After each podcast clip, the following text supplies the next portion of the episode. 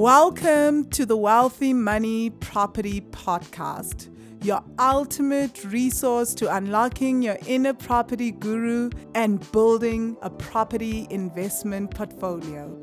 Now, introducing your host for the show. Hey, property magicians! Welcome to episode 58. My name is Vangile Makwakwa and I am your host uh, for the show. You can find me under Wealthy Money on Facebook and Vangile Makwakwa on Instagram and Twitter. And with me is my co-host. Hey there. Hi, I am Dr. Miranda, prop doc mom on all the platforms, Insta, Facebook, and Twitter. Twitter. Yeah. Hi there, and welcome to episode 58. I could get Twitter because, yeah. Gosh, I am so scared of Twitter. Anyhow, I'm gonna grow up one day and be used to Twitter. Episode 58 yeah. was special, wasn't it? It was very, very special. So, guys, on episode 58, we have Silo and he is with us to talk about quantity surveying. Um, it's been yep. such an eye opener. Like I really I know, told right? That I thought architecture and quantity surveying, those episodes, we'd have to muddle through them, and they've turned out to be yeah. fascinating, amazing. I know amazing. I think Silo was very generous. And for anyone here that has decided that they are going to build their 3 million rent house without a quantity surveyor or without an architect, think again. Without yeah. getting one of them to do your project management of the project, think again. I'm not yeah. even talking about a commercial building right now. I'm just saying mm. when you have got an investment of 3 million and above and and you value your money, I think yeah. talk to a quantity surveyor. Your contractor will tell you certain things that quantity surveyors will have an improvement on. So this episode is for everyone, property investors, just a property owner who's building a house. Mm. Come to the fireside. Let's teach you mm. something. Mm. Yeah, yes. Right? Well said, Mizo. I really have nothing else to add. Let's move right along to this incredible episode. All I'm going to say is, guys, get your coffee, get your journals, get your uh, pen. Notebook. Let's do. Mm-hmm. Yeah, you're going to want it. yeah. Okay, next, uh, let's meet Silo. Okay, hi, Silo. It is so great to have you on the show. Hi, morning, morning, ladies. Thanks for having me on this uh, wonderful show. Okay. Thanks. Welcome to our lounge, the Sri Lanka South Africa lounge. Yeah, this is where all the magic happens. Okay. So, Silo, can you please tell us about yourself? What do you do? What is your day job? yeah. Okay. Um, I'm a um, I'm a serial entrepreneur. Um, wow! Quite a few businesses, um, uh, ranging from my consulting firm, a boutique consulting firm called Masebi Consulting, um, which I've been running for the past twenty odd years. Um, it's it's more of a, a family business that I started myself when I left varsity. Uh, that's my core business. And then I've got interest in a um, property development company called 35 Western Properties. Um, we do more property development um, for commercial uh, clients. And then I've got an interest in a IT company um, where we develop apps for the uh, construction industry. And then I've got smaller interest in uh, sort of financial services company uh, where I've joined, uh, ventured with uh, um, another boutique sort of uh, financial services firm, where we offer financial services um, in terms of uh, capital for um, uh, contractors and consultants in the built environment that have projects but are struggling to get to raise capital. But I think the focus for today will be on Masebi Consulting, which is a um, a, a professional quantity surveying, Mm. management, and transaction advisory firm that uh, is very sort of lean and mean. Um, and it's it's ba- it's basically my my my brainchild, and I'm a um, executive director in the business, and it's owner managed by myself. Uh, we are based in in Pretoria and in Sandton, and our focus is mostly on um, on, on on on government, um, predominantly on government uh, uh, projects like hospitals, clinics, and schools. And on private sector uh, uh, projects, we've got uh, clients that are more NGOs and and so uh, um, and, and and more financial services clients. That's that's pretty much um, what I do. Uh, my sort of my day to day running. Uh, I look after these businesses. Mhm. Okay. All right. Wow. I'm interested in that um, finance and offering capital um, for, for, for Right? and there isn't that just amazing because I can imagine, you know, most of the contractors you'll find they they run their small little holdings, isn't it? And um, your formal banks don't look at them in the same way, or development funds are quite mm, a thing to raise, isn't it? Yeah, I, I feel like it's it's more the banks are not really for um, sort of small uh, medium enterprises. Uh, they No, make it difficult for you to to to to raise capital. They make it very Mm. difficult for you to access funds, even if you have a contract or you've been running your business very well and you've got Mm, a solid track record. So it's almost like red tape that they've created, um, mainly for black businesses, uh, Mm. to make sure that we don't get access to funds. And inherently Mm. from that, you will find that we we we fail in our in our ventures, you know, in our business ventures. Um, so that's where we Mm. saw. I, I saw a gap. I saw a gap Yeah. in the market, and I said, look. Um, why don't we make it a slightly more simpler for guys to be able Mm. to get access to funding because we know these Mm. guys um, we know the industry we know the clients we can almost like vet and do due diligence and see if something is legit or not and we know the processes that they have to go Yeah. through um, from getting an appointment letter Mm. delivering on a service and we've got a very solid network in that space as well so if i don't um, Yeah. i'm not sure about a project i can call one of the government departments and find out whether it's a legitimate uh, uh, contract or not and what are the, the yeah, Yeah. and what are the the terms and conditions on that contract Mm. Oh Yeah. man, I, I, I can appreciate that because when you're doing a development, there's lots of upfront capital that you have to be putting in, isn't it? And where do Mm. they raise that? And you know you're going to make money at the end, but how do they even start buying the brick and the bag of cement? Wow. Yeah, it's, Yes. it's ma- mainly for contractors they need bridging capital to get them from Yeah. from from appointment Yeah. letter okay to first or second invoice normally by the Mm. second invoice the guys have Yeah. have, have enough money of their own through their invoices to be able to um, to fund the rest of the project. So we would help them Mm. Navigate. Yeah. That's what I'm saying. months, Yeah. Mm. Mm. So Okay, your- no. the capital that you offer them short-term capital. I'm, I'm i'm just surprised that we are talking this was meant to be qs but this is very interesting as well. So Yeah, this is like a short-term capital provider would you say? And are the interest rates competitive or they are like the banks or higher Uh, look, the, the the interest rates are, are, are, competitive in the sense that they are profiled according to the risk that's associated with each specific um, uh, uh, project. But Yeah. we, have, you know, we have limits that, for instance, we can't go up uh, beyond fifty percent before because we feel that um, it's, it's it's it's unfair to expect um, a, a, a someone to be able to to raise capital uh, over and above 50% of what they require at that point in time and to Of be able course. to pay Okay. up. You know, so Okay. it's short-term finance. Um, Mhm. Turnaround time is anything between what 60 to 90 days. Yeah. Um, Wow. yeah, and we try to make we link the, the the interest rates to to to the profile of the project, the risk profile of each project. Wow. I see. Yeah. I see. So Awesome. Wow. The, the point is is is is in i- is we're not a loan shark. Um, Yeah. we are really Okay. a bridging.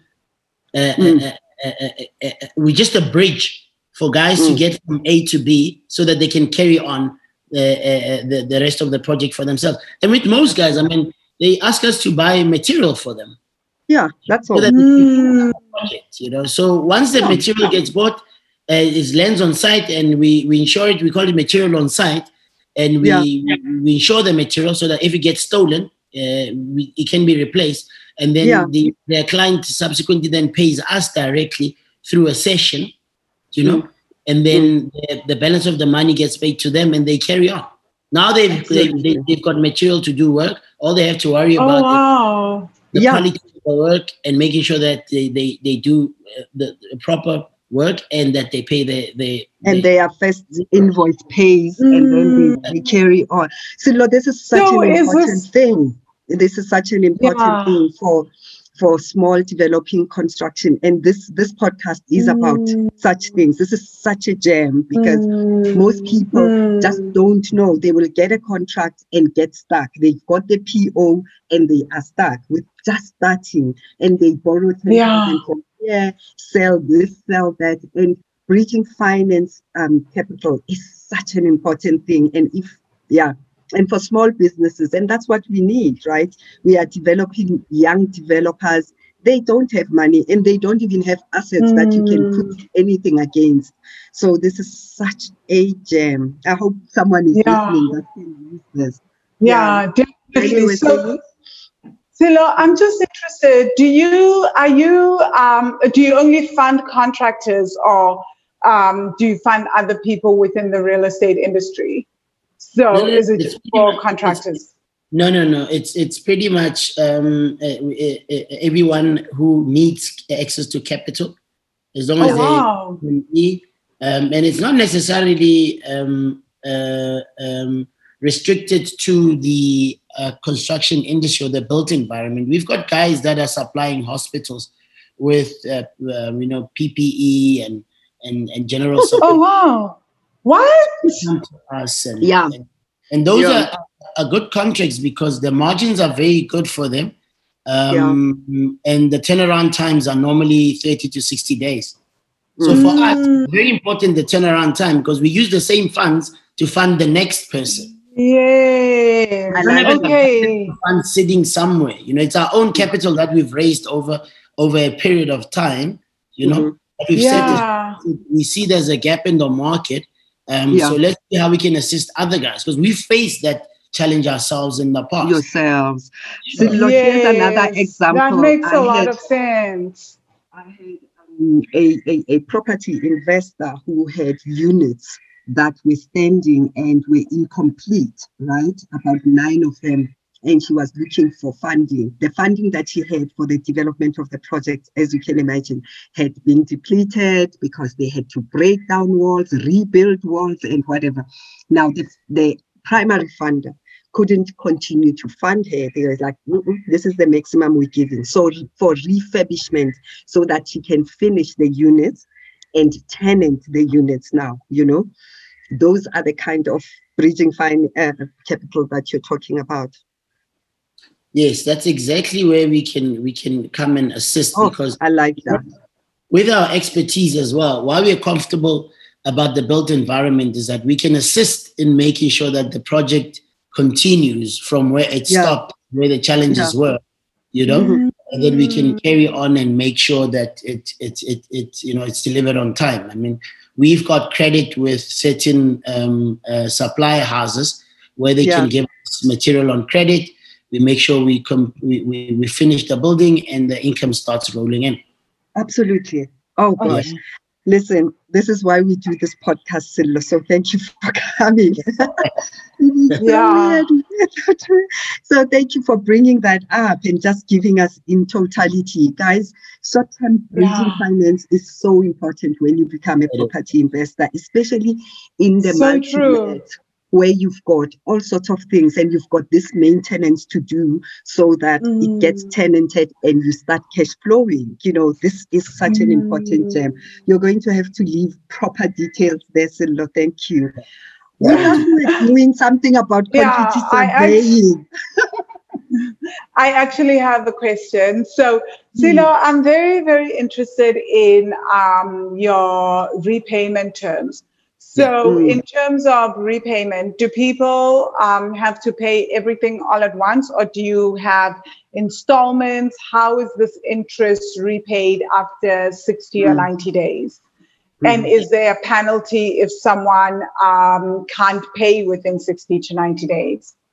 Yeah. So how it works with the repayment structure, that's why it's very important to to assess every sort of application that comes to on our table. Okay. To yeah. assess the risk that's associated with that. So you'd look at the yeah. contract, right? And the actual sort of bill of quantities or the actual terms of the contract to understand the payment terms 1st mm-hmm. right? Yes. So we always like doing supply type contracts because they're simple. You know, we don't yeah. necessarily get involved in the quality assurance of the work. So if if we supply you with the material, how whether you finish the project or you don't build a wall straight or you don't have the right quality, etc., doesn't become part of our deal, you know. So we would yeah. we really like helping guys to give them access to sort of the bridge. So we bridge them, say, I want to start my RDP development project, but I don't have funds to buy material. We would come in, buy the material, deliver it on site, we get paid, we walk away. Mm. Oh, it's short term, purely short term. Mm. So we make sure it's pure short term. It doesn't go beyond 90 days. Absolutely. That's why we want to avoid the risk of what happens once someone goes beyond 90 days. Yeah. Ah, okay. So, so, the level of funding depends on the risk profile yeah. yes. application. Yeah. Yeah. So, okay. yeah. So we try to make so, sure that we don't so go beyond that. Uh, beyond 90 days. Yeah, I mean, oh, right okay. We funded um, uh, uh, uh um, uh, um, a company that was um, supplying stuff that was being imported from China. Right. Yes. So this COVID thing, uh, a pandemic that's hit everywhere in the world. Um, now there's a backlog in terms of, of logistics of getting shipments through to this side of the world from China. Normally takes 22 days, you know. Yeah. Now it's over 60 days now. So you see what yeah. it's doing to the, the rest of the of the program. You know, mm. it's got an impact on it. But that's a risk that we took. Mm. You know?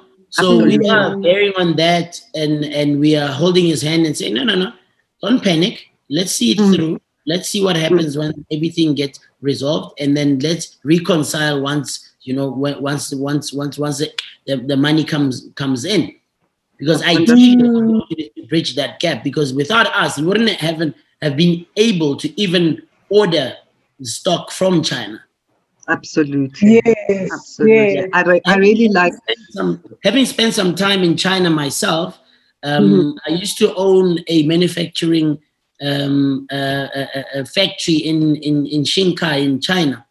So mm-hmm. I know the lay of the land there. So mm. I immediately said, no, he had uh, issues uh, uh, uh, uh, in terms of logistics on that. And I picked up the phone and phoned a few of my contacts there.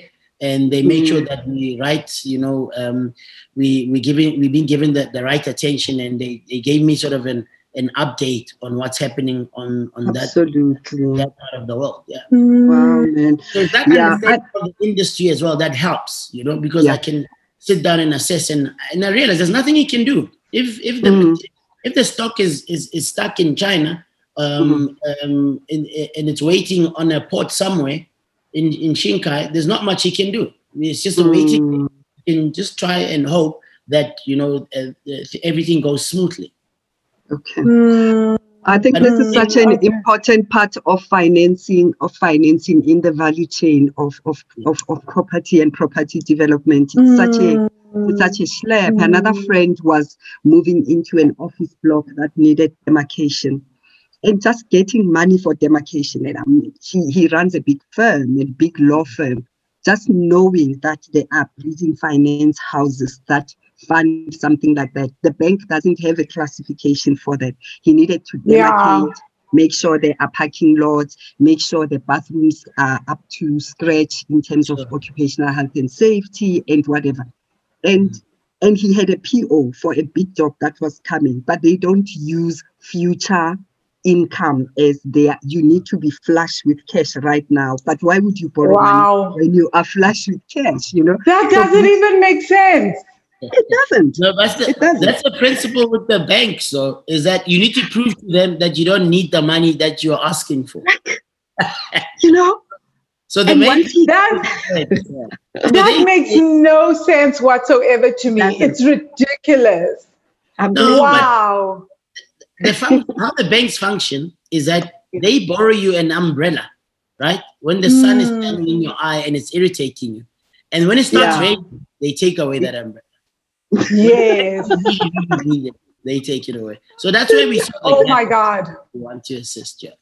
I am so Wow. liking this because I Yeah. um for me, I had never seen, you know, there, there's an extremely excellent, brilliant plumber that I know. But he he he you know he ran into problems and trouble, cash trouble and whatever. He's restarting his business. One, his workmanship is top but he can't get finance to say, okay, I will pipe this whole house for you that costs five million. I am going to charge you 15,000 and whatever. And the owner says, yeah, you Hmm. bring the material. I don't want any wastage and whatever. All he needs is someone to begin. You know, I had to breach him some money and he says, I'll start with this stock for 6,000 so that this guy can trust me. And he was desperate. said, "Look," And if I had known there's something like that. So, so you know, and most of the artisans are like that.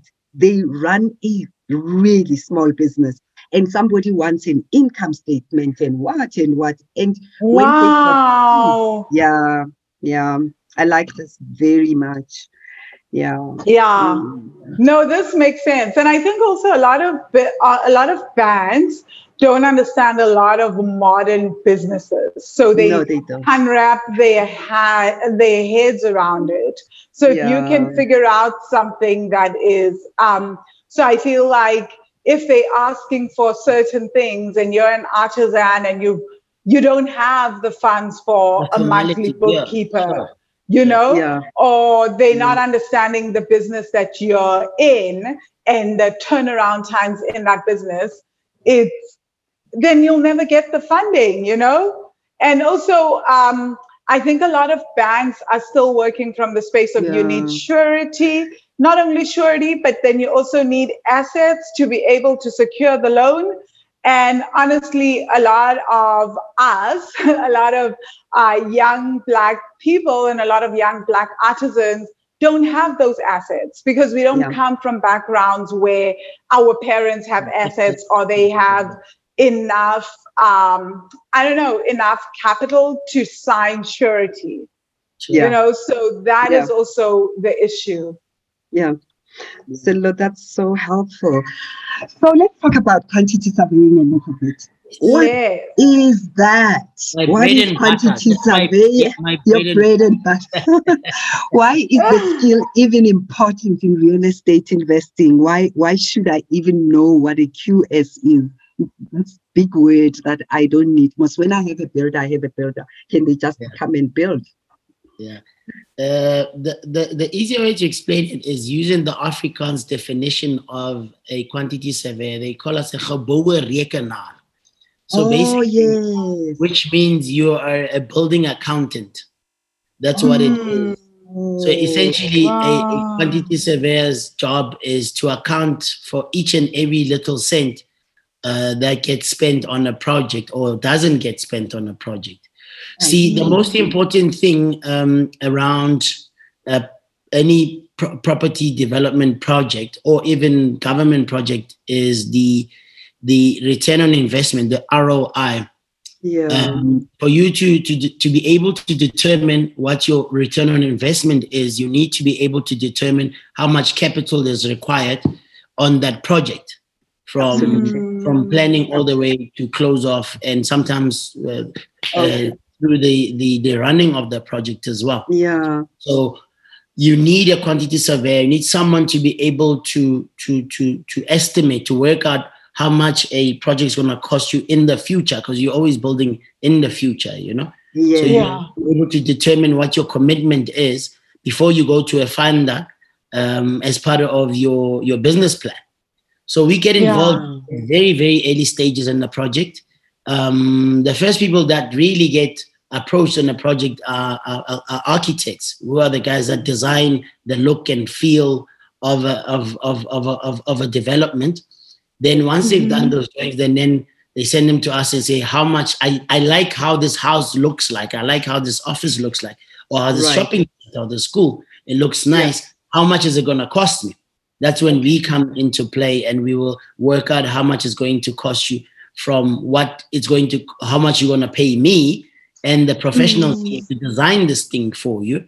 You know, Yeah. how much is going Yeah. to, to cost you to pay the contractor to build this thing for you and how much it's going to cost you to repay your your your your Your your, your financier. You know, the Yeah. person that's funding this because you need to pay them back. Whether it's a bank or it's a Yeah. smaller company like us, or it's whoever that's that's that's behind you. You know, that's Yeah. funding Mm. to to Yeah. to basically pay them. So we help with financial modeling as well. And Yeah. um, once now, um, another role that we play is Yeah. uh, you hear a lot about uh, what's going around about tenders and tenderpreneurs and things like that. Yeah. The QSs are the guys that put up the actual tender document, which determines the scope of work uh, that needs to happen on a specific project. So once we've, we've agreed budgets, we are the guys that that go and and, and find the relevant, uh, qualified, experienced uh, uh, uh, contractors that will be able to deliver on, on a project. And Mm. the process that we mostly use uh, in terms of getting these contractors on board or assessing if they're the right guys is through tenders. So we're the guys that put up the tender document, uh, put it through a supply chain, and then uh, guys on the other end, the contractors will will respond to those tenders. Okay, Yeah. and say, I can build this building for you for X amount. You know, and then if Yeah. it's within budget and they have the right um, sort of experience and they've got the right like uh, uh, capital and they you know they they they they they they, they, they reach what we call our function functionality requirements then Yes. they'll be the guys that we appoint now that we've appointed the guys we need to manage those same contractors on the physical side Okay. and make sure Mhm. that this is our new budget. These guys don't go beyond this budget or go way too less than uh, this budget, and make sure that the quality of work that they do um, is, is is is is up to scratch with what the drawings are saying and specifications. You know? Okay. So we don't stop at budgeting. We see the project through Through. until Okay. the last day and we sign final accounts and we say everybody is being paid we are happy with the work that's been done and here's the occupation certificate and you as the owner will give you the key to your new property development and um, yeah that's when our job uh, uh, ends to a certain extent because what we tend to do with contractors Yeah. they are very um, uh, some, uh, some some some contractors are very tricky so they will paint over a crack on a wall Of course. you won't see it Wow. so what They we do, we do. don't pay them full amount when they finish the Mm. work. We hold back some money. It's called retention. So we retain part of the money that they are supposed to be paid for a certain period, probably mostly Oh, 90 for any see. defects Yeah. that we pick up. So it's almost like a deposit. So it's like a holding deposit to check Yeah. if there's things that they didn't do right. And if they didn't do things right, we take that money, we fix those things ourselves. Or if they did everything according to specification, then They we get retain paid. the- the money. Yeah. So our role is is really more financial management role and quality uh, uh, control that you were referring to a bit earlier, Vangi Mm, around quality assurance and quality control. That's that's a big part of our, our our job, making sure that the guys pay, get paid for quality work that they've done. If they don't do quality work, we make them break what they've done and redo it again. Wow. That's how. So Yeah. as a QS, are you saying then you you both have in school or in your training, your training involves building and and then the quantification as well of the building material. Is that is that what is taught in in in, in when you are going to qualify as a QS? Yeah, so so it's a building science qualification. So Right. you go in the first year, we go in the same class with the engineers that are in the I environment. So the, you know, the electrical guys, the mechanical, Awesome. uh, the Mhm. contract uh, uh, uh, uh, managers, the architects, you know, everybody that you end up working with in the industry, you start Yeah. in the same class with to teach you the technical part of building. It's I very. Oh, very wow. that you Um, learn the actual physical understanding of how a building gets planned and how a building gets built, you know, I'm happy.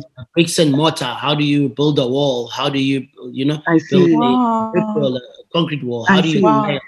you need to understand Wow. the technical part that goes into that. It's very, very Okay. Yeah. Wow. So that, yeah, because a building is not something like an IT software that sits in a cloud somewhere. A building is Yeah. something physical that you can see, And you know? touch. Mm. touch and feel. And that's why the sort of banks like using buildings as a form of security because you can't pack it up and leave with it when you owe them Yeah. money. Okay. It stays there. It's there. I'm just thinking how many people have packed up and left with things that they owe people money on. Gosh, humans are like funny. cars and things like that, you know. Right? Yes. So the thing that's coming up for me is actually one of the reasons why I'm keep like wowing, wowing. Um, one of our former guests, by the way, Papa, brought it to my attention that I say wow a lot.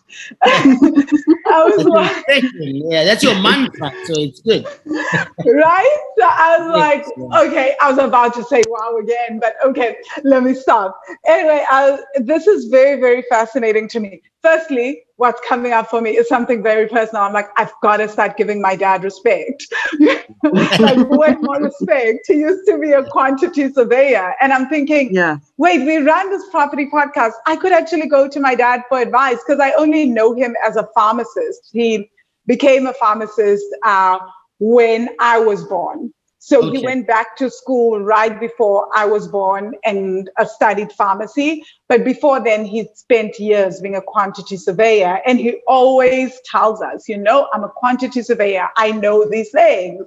And I was like, "Ah, whatever. Now I'm like, no, man, I've got to respect this man more.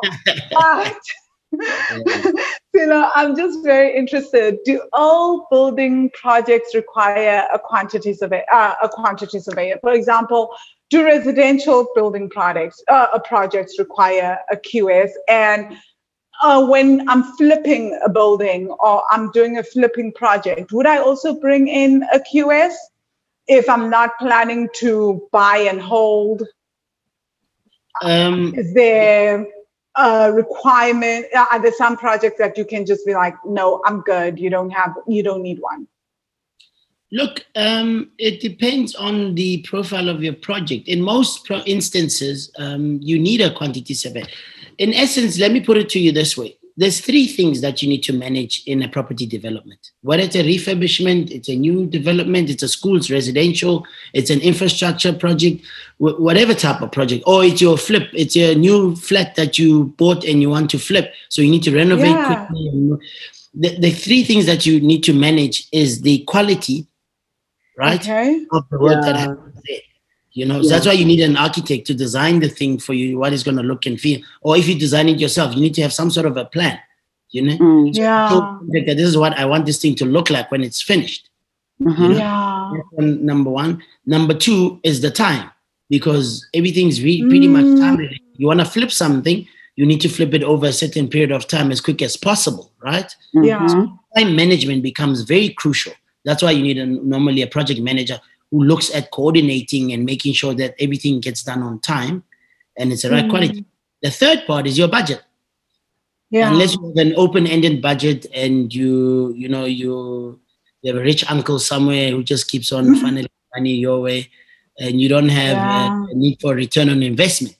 That's where the ROI Yes. is coming back. So for that part, that's the most crucial part that the QS comes comes in. We make sure that Yeah. we manage your budget. We determine your budget and we manage that budget. And we make sure that Yeah. that doesn't go beyond your budget because you have limited resources.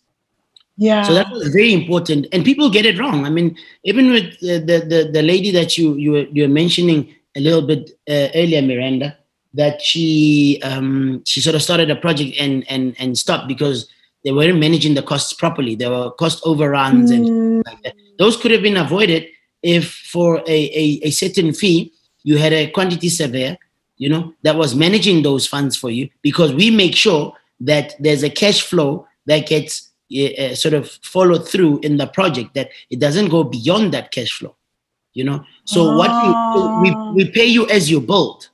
So once you build, say, out of 100% of the project, the foundation is 15% of the project, right? We make sure that once you finish the, the, the, the foundation, you get paid 15%, nothing more. You know? So Wow. that you can't finish the rest of the job. We still got the balance of the money, the 85% in the bank account, that if you can't finish the job, someone else can come and take over. Wow. You see, So it's a standard industry practice? Because yeah. I know Mizo and I have heard a lot of stories of uh, projects that weren't finished, but you've already paid the contractor all the money. How does that happen then? If what you're saying is like standard industry practice, but then pro- contractors like don't finish projects and the money run out or runs out. What's happening in that case? Look, uh, it, it, it's really it's it's it's really uh, comes to professionalism. It, it purely tells you that something was not done right. You know, something Yeah. wasn't according to, to to to protocol or to industry standards. I mean, if you overpay the a, a- a contractor, there must be a very massive valid reason why you're doing that, and you need to motivate it to the client first. The client needs to Yeah. approve it first and you all need to be on the same page that we are taking a risk because the minute you, you start giving money to a contractor you know um, they could easily disappear we've seen in a lot of projects where people get the first invoice and they go and buy a range rover and they disappear Oh yeah. And Like they- that we've is, seen that don't get still me happens. started on that, Silo. Like she's gonna go, she's gonna take us on a tirade. Wrong. No, don't it- touch her on, on that oh, topic. so No, but you know what? okay, wow. I'm vindicated. I'm vindicated. I'm glad. You who said it, I'm quiet. I'm sitting but you know, Yeah, but- deep down in your soul, you want Yeah. to add quite a few on this. you want to add a bit on this. Yeah. So if you if you're a professional quantity surveyor and you're you're appointed to manage finances on a project, right? And you let these cost overruns happen and people are getting paid left, right, and center without any work happening, you run a risk of of, of losing your license. So we we have licenses very similar to doctors and lawyers. We we belong Ah, to the association of Wow. African quantity surveyors, you know? okay. yeah so what they do they determine um, our our behavior and our our sort of um, uh, uh, how we we treat clients and they set standards for us uh, industry standards and they police us as well to make sure that Okay. we don't use our powers because we we we we deal with the purse you know? We hold the purse for each project. So to make sure that we don't Yeah. misuse funds um, uh, on projects and we o- we don't overpay people those are the people that if if i don't do my what i was supposed to do on your project uh, Vangi, you can you can easily complain to them. You can write them a, a letter an email etc and those are the people that will reprimand me to an extent where if i i, I- I really did something really um, negligent they will take my license away and then i cannot practice This is incredible. as a quantity This is surveyor. such an important thing. Mm. yeah, and Yeah. another and, and another thing that's very crucial to, to to to to sort of state and to be aware Yeah. of, you are not allowed to practice, right, or to own a quantity surveying firm if, right, if you are not a professional registered quantity surveyor. So it's illegal What? To own, yes, yeah. So it's for you to own 50 plus 1 of a firm that practices as, as a quantity surveyor or that offers quantity surveying services, you need to be a Right. professional registered uh, uh, uh, quantity surveyor. Um, Okay. And fortunately for me, because I practice in the UK, I'm registered Mm. in the United Kingdom as well. Uh, and, Oh, uh, see. as, a, as, as, as, a, as a chartered surveyor that side, they call it MRICS. And South Africa, Okay. I, I'm a PRQS, so that means professional registered QS. I have a practice number here as well. So it's those things that are very crucial to safeguard That the we client. need to look at. Yeah. Oh, that's so important for me So because can you are saying there will be quantity surveyors who are not professionally registered in that way. So there's a whole range Mm. of what quantity surveyors are, just Mm. like you have in the draftsman and then architect Yes. and the draftsman. Mm. Oh, I see. So for you to be registered, you have to go through. You start as, as a candidate. So you would register as a candidate quantity surveyor. You have to Yeah. practice right under a registered quantity surveyor Quantity who's sort of surveyor. mentoring you, right? Like a senior, senior, senior uh, employee that's mentoring you for a period of about three years minimum, right? Yeah. And then you write board Yeah. exams.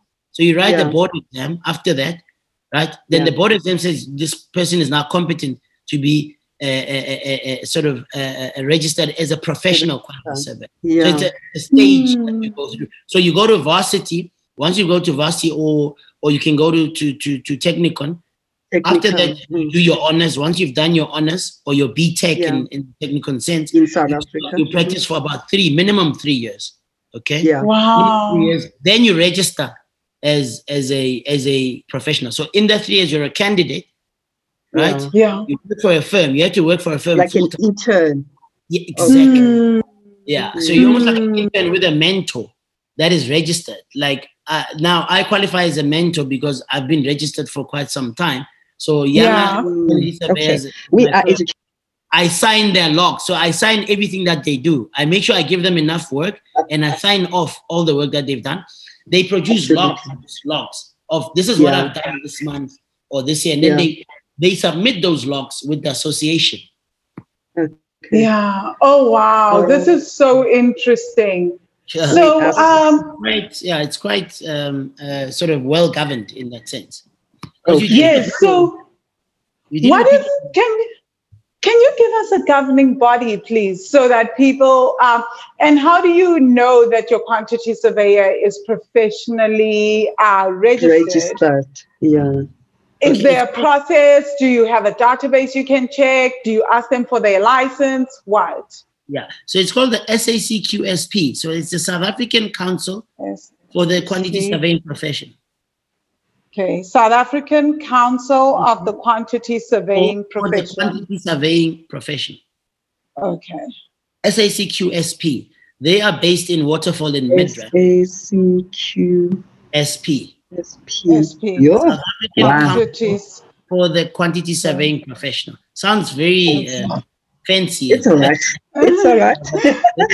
it's all right. Right. So- There Yeah. are- yeah. So basically, they have a website that's very well, well, well, well, well run. Um, Okay. Okay. uh, and they've got an office based in Waterfall, Midrand, that has an a, a Yeah. office. So if you have a complaint or you want to check if somebody's registered, you go on their website and you just type their name and surname. Oh, name, wow.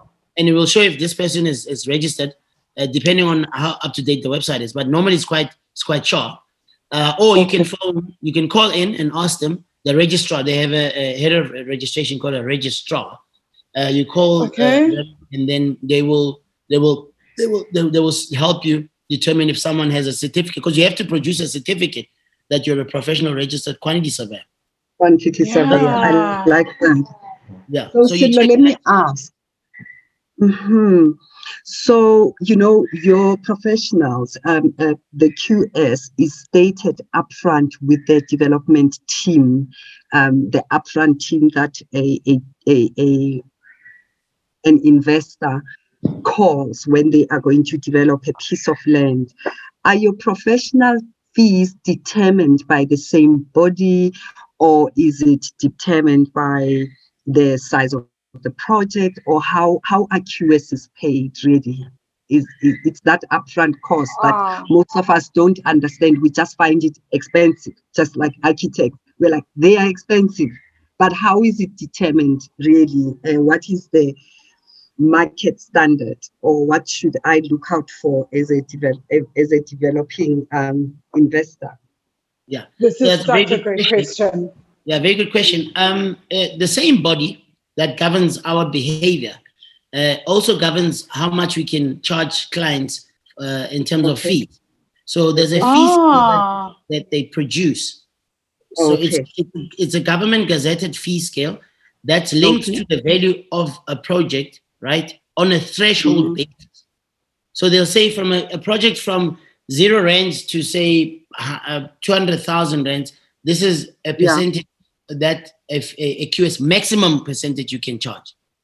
So it's a max, it's a threshold, it's a ceiling that you can't go beyond. You can I charge see. less, but you can't charge more. More. I Ah. And it, Okay. and, and that value it, it, it, it, it, it, it's linked to the value of the project. Of the project. Okay. Okay. Yeah. So as part of the and all the other professionals, they have bodies Mhm. as well that govern the same thing. Ah. But here's what's what's tricky. You as a QS, Yeah. you're the one that polices the other professionals and determines "Hey, Baba, you're charging over what you're supposed to. So your architects, your engineers, etc., they fight with you all the time, you know. I Oh wow. Another thing you need to be very careful of is is Miranda, is that you need to to police the other professionals to make sure that they don't necessarily uh, or unnecessarily escalate the cost of a The project cost. because they want to get more fees. That's So you're the one Yes. That's- yeah so it's very very important that you you you, you are a very fair and honest and moral individual as a quantity Mm. surveyor because you're the main liaison between the team and the the, the client you're looking The after client. the interests I like what you're saying. And you are I like what you're saying. the, client's Yeah. I like what you're saying, Silva, because now here's my issue. All right. A friend is building a house for 4.2 million in this super duper complex, you know, the, the lifestyle estates. And she's got a QS. But the person that orders the concrete for the slab and the foundation and whatever orders orders whatever it is that they order. And when the qs comes and says no wait don't pay them first um i'm not sure about the quality of the slab it becomes an issue because the the owner is harping on about timelines uh, and the QS says, but wait, I am talking about the quality of your slab and don't pay the contractor. So I can see that push and pull and Mm. and, and and your dilemma is a is a QS because the owner I, I think is not understanding what the QS is talking about. Yeah, I mean, Yeah. it's important. You can throw, don't throw money at, at projects uh, because you want to finish them as quick as possible. You, when, you. when the contractor's being paid all the money, he walks off the site, you live with the building. It starts raining and the roof starts leaking, and you've paid 4.2 million. Yeah. And the guy's happy, he's, he, he made nice profits, but you are left with a house that's not functional. Right. Amen. You know, so it's very- Amen. that that Right. you get a, an- a QS and a QS becomes very independent in the sense where Yeah. he becomes a referee. The QS must come in and be a referee between the contractor and the client and tell the client, the "You need to be client. we know Yeah. we're chasing time, but we need to be realistic. We need to make sure that the concrete is tested, right, before it's Yeah. poured, so that it, we get the Yeah. right Wow. quality of, of that. So you need to be almost like a, you know, a, a, a, very diplomatic in, in your approach, and that yet you're a referee, and yet you, you know, Yeah. and you're dealing with the Yeah. purse. You know, so it's it's a very tough job to be honest. It's really really demanding uh, on you. You pers- need to be, It is a tough job. yeah, Yeah, you need to be comfortable But with where, does, where conflict. do I find a QS? Yeah, yes, you must be comfortable. You are like the IR manager, industrial relations. Yeah, I hear you. Yeah. But where do we find a QS? How do you even, where do I find a QS? You know, really? the, the Is, starting is it point the is, is really that that. brings, is it the oh, that architect is a that good brings the question, QS? Eva. Is it the Is it architect the that brings the contractor? QS? Or the contractor that brings the QS, or do I pick him out of the internet? Where do I find the QS? I'm Yeah. building 16 units in Soweto. Where do I find the QS? Yeah. Um, the the easiest way to find one would be to go on the on the website for the uh, SAC QSP and look for companies there, Yeah. and then we'll give you a QS. But you must remember, Yeah. in our industry, referrals are very important in the sense Mm, where I they, think so. can- they come with a certain level of surety from a quality perspective. So that's why once you Yeah. you normally would hire a, a, a architect first. He would say, okay, I can recommend a QS that I've worked with. Okay, Right. cool. What then what you then need to do is make sure that the QS is well experienced. It's not just his body, but you must see- give you his profile. He must give you his registration certificate, right? Mhm. Right, and he must give you Yeah. basically personal CV. You know, so his Yeah. company profile, personal CV, and the registration certificate for you to be Yeah. able to double check with the association that this guy is really a registered quantity surveyor and he's legitimate. You know, Yeah. and the first thing you need to do, and people are not aware of, Yeah. On bigger Mhm. projects, I mean, uh, there's a, a, a risk that you run if your professionals don't have insurance themselves. So, as Oh, professionals, they have what they call professional indemnity insurance. We call it Yeah. PI insurance. It's insurance that e, me as a as, as a as a QS or an architect, if I mess up your project, if I mess it Mm. up negligently, an insurance Mm. company will come and sort it and fix that. Yeah.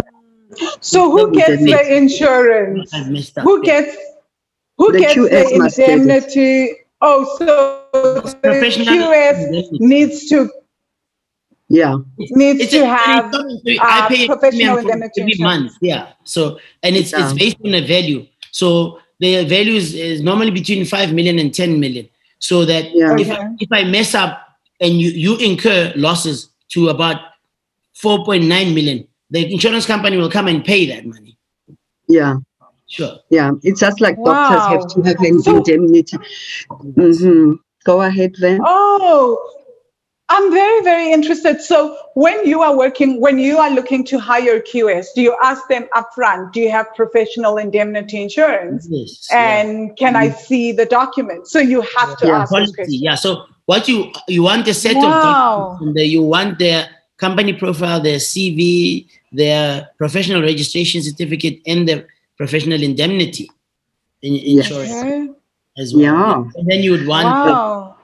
things like uh, labor, quota, in terms of compliance on bigger projects. But Compliance. like Yeah. smaller ones, those four things are very, very important. Very important. So, you So, said Silo, from what you are saying, from what you are saying, I am hearing that.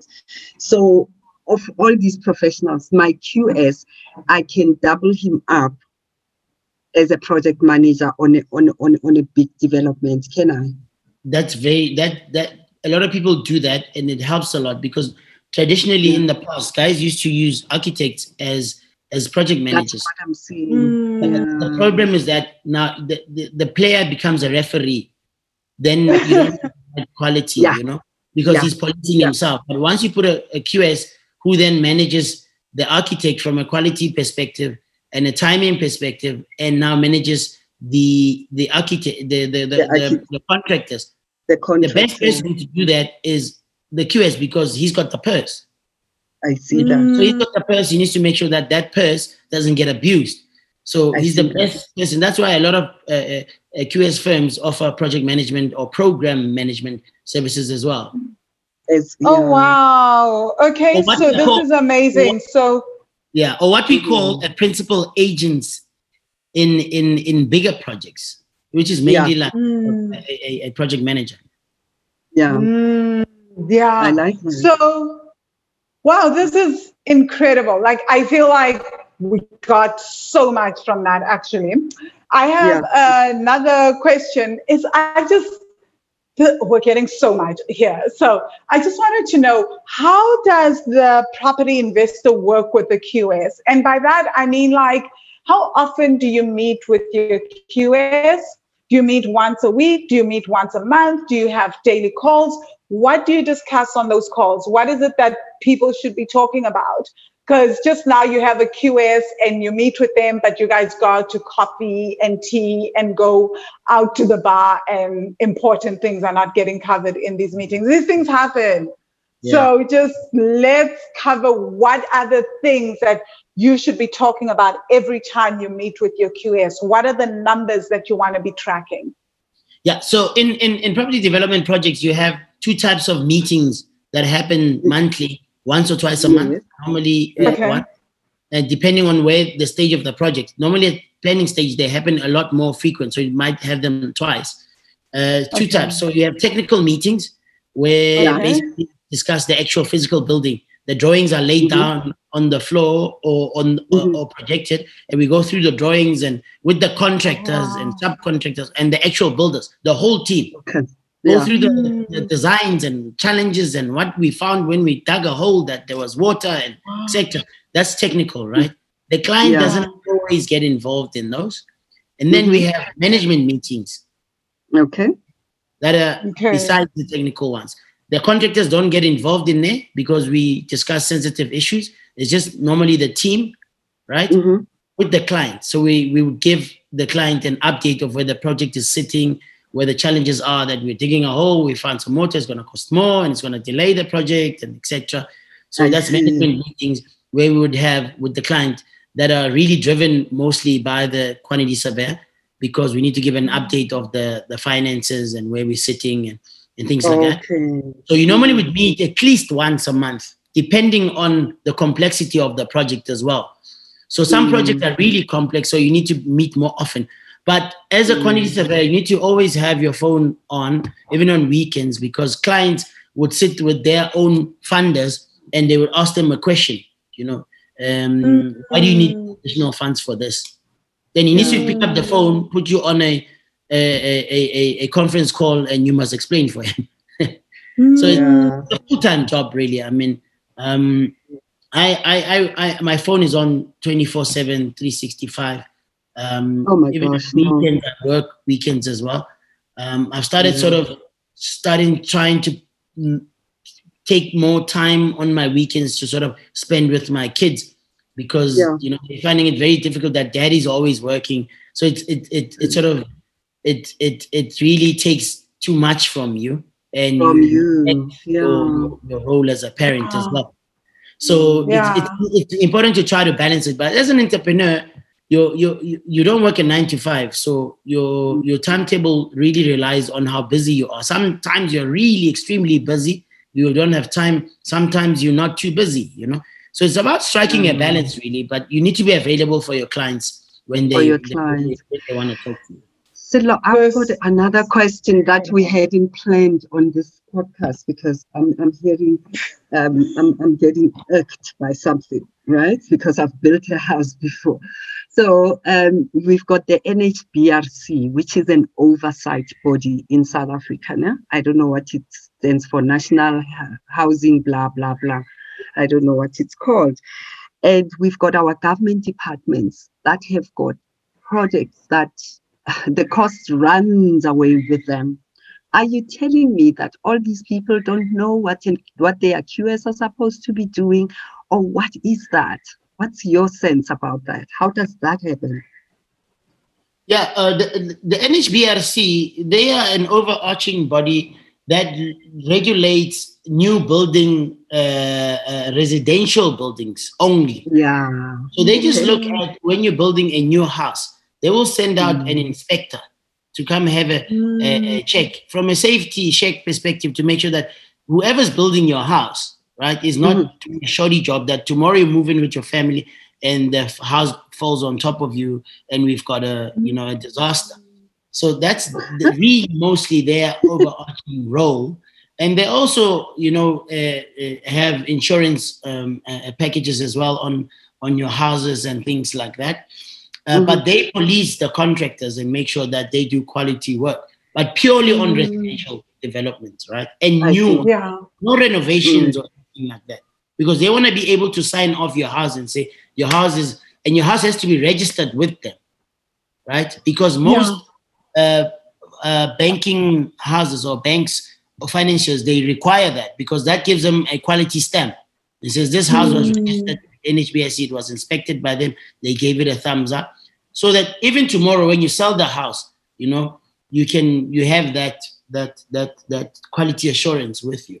Now on government projects, look, there's a, a- lot of challenges in terms of how the projects are managed from a client perspective Yeah. Mm. as you know, things in with government they start and stop, and there's quite a, a bit of politics in play.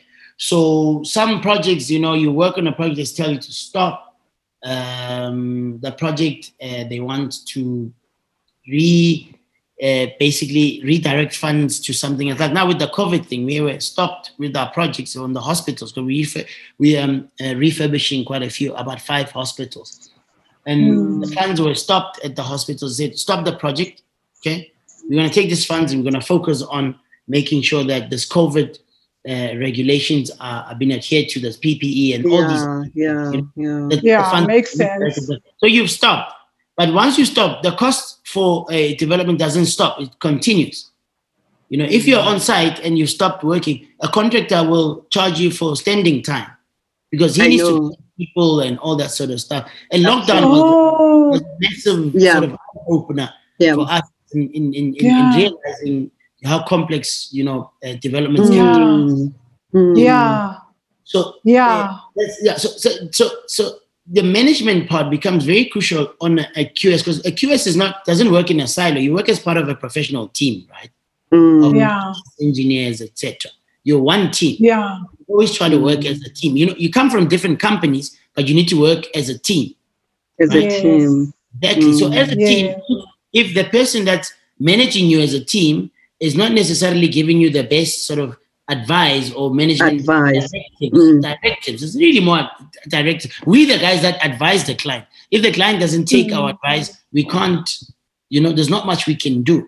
We can do. Mm. Absolutely. Mm. No, the NHBRC doesn't do the greatest job, unfortunately, but it is, I, I hear you, and that's what I wanted to check. Like, what quality are the inspectors? What is it that they absolutely have to be checking? Because they, yeah, it's it's it's one of those. They don't. Thank They you so don't do a great job.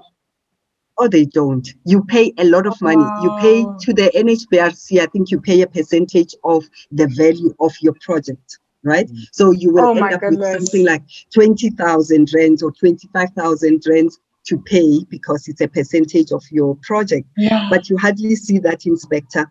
All you do it for is to get an a, a, a, a certificate because the bank requires and demands and insists on it. Mm. It is mm. just, it is one body that just usurps money for no reason. I have, we have, but most of us have.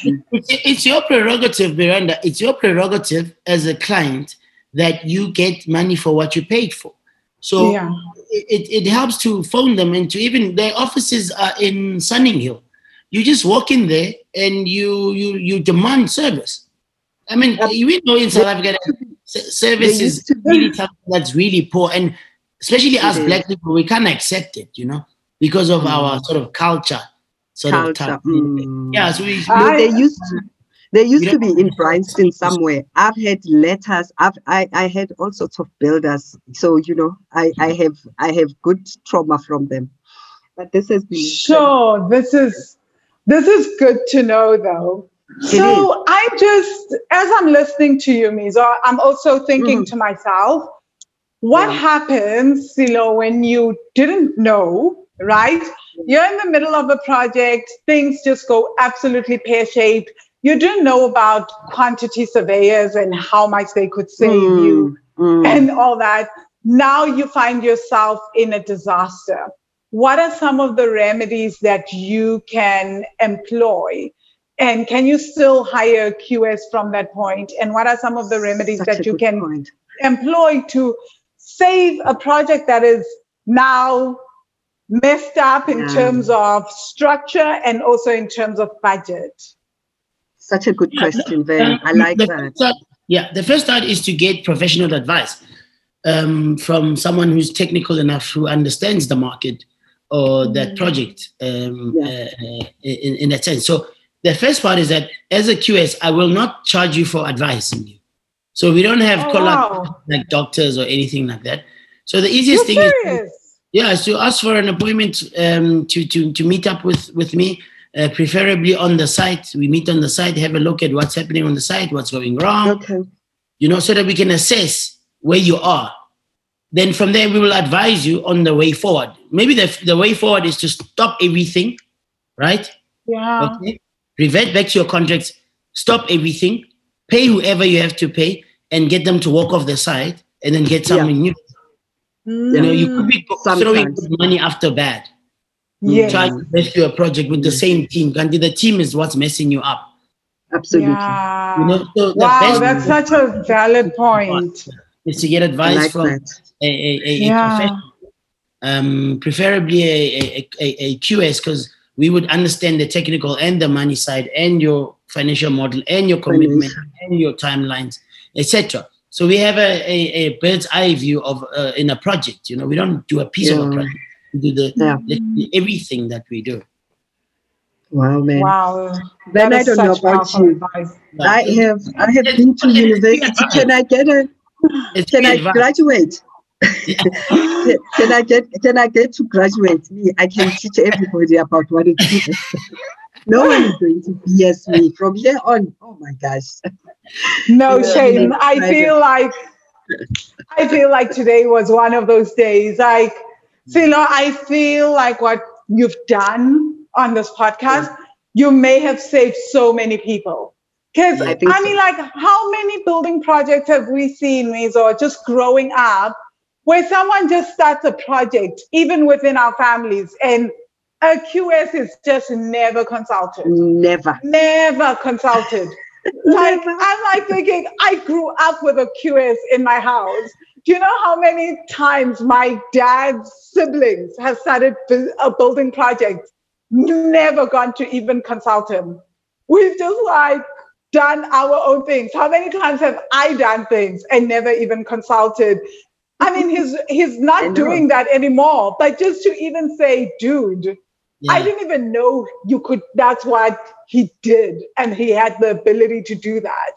And Yeah. when he even mentions it, I'm like, why would I even be discussing this with you, dude? Like,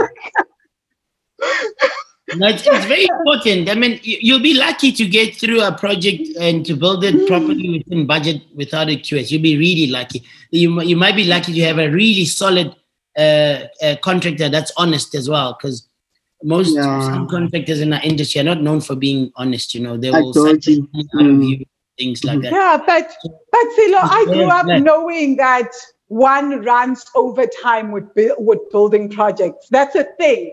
I'm not Mm, even it's a thing. joking. I- that you you pay more. You obviously you run over budget and you run over time. I don't know about you, Mizo, but I've I've grown up knowing that that is the norm. That is a thing.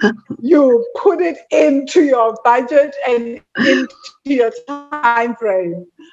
yeah well i'll tell you why why i know about qss and i just thought oh okay those are big projects of saso right i i Yeah. helped build clinics so i would give technical medical uh, input into building clinics and and and and water supplies for the clinics in mozambique Mm. and I just thought, oh, QS are those expensive professionals that sit there and they do these mega big projects, And they wear multi-million glasses. projects, and, And they wear glasses. Yeah.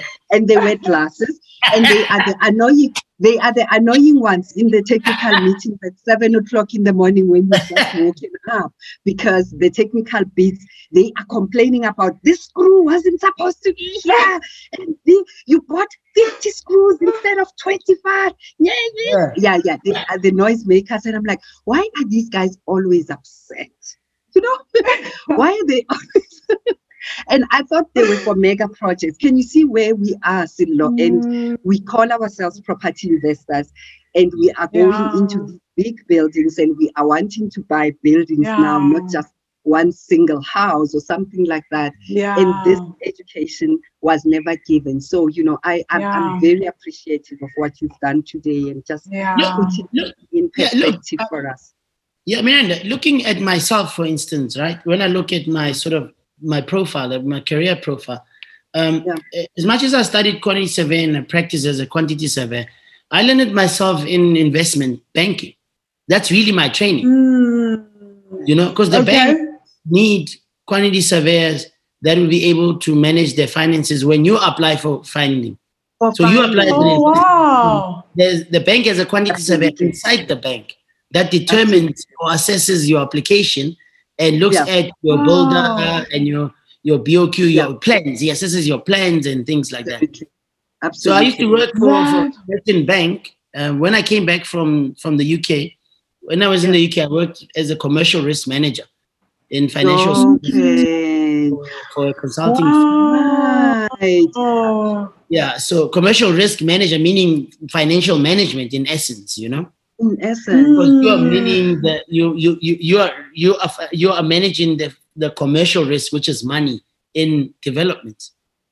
Absolutely. No, we, we've done that. But Yeah. I can tell you, I've worked again at an NGO that did exactly the same things. We go into health systems and see what can be improved. And they used engineers and QSs for those buildings. But again, it went above my head. I'm a doctor, Silly. It Yeah. went above my head. I was just like, okay, they are going to check this lab. I don't know why they're checking this lab. We are going to put a structure there, and that's where we're going to test our HIV clients and whatever.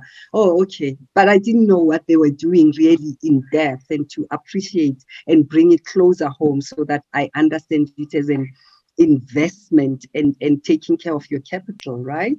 Yeah, That I think we need, we need to do a bit more marketing as a as a Mm. as an industry, as a profession, as to Yeah. getting people to know what we do and how important, Yeah. Especially the schools. You know, I mean, when I was in high school, I was doing my matric, I had no idea what a quantity surveyor was. I literally you know why you were doing it? no, no, no, I got into this by chance, literally by chance, to be honest. Wow. By chance, like chance, chance, chance. I, Right, I yeah. I went to a, a, a, a local school in, in the township where I grew up in Tembisa, right? Yeah. And we were just called into the, the principal's office saying the the teachers picked up uh, picked the two best students in the school. They've been Yeah. mandated to pick two best students in all the schools in the East Rand Right. to Yeah. go for interviews.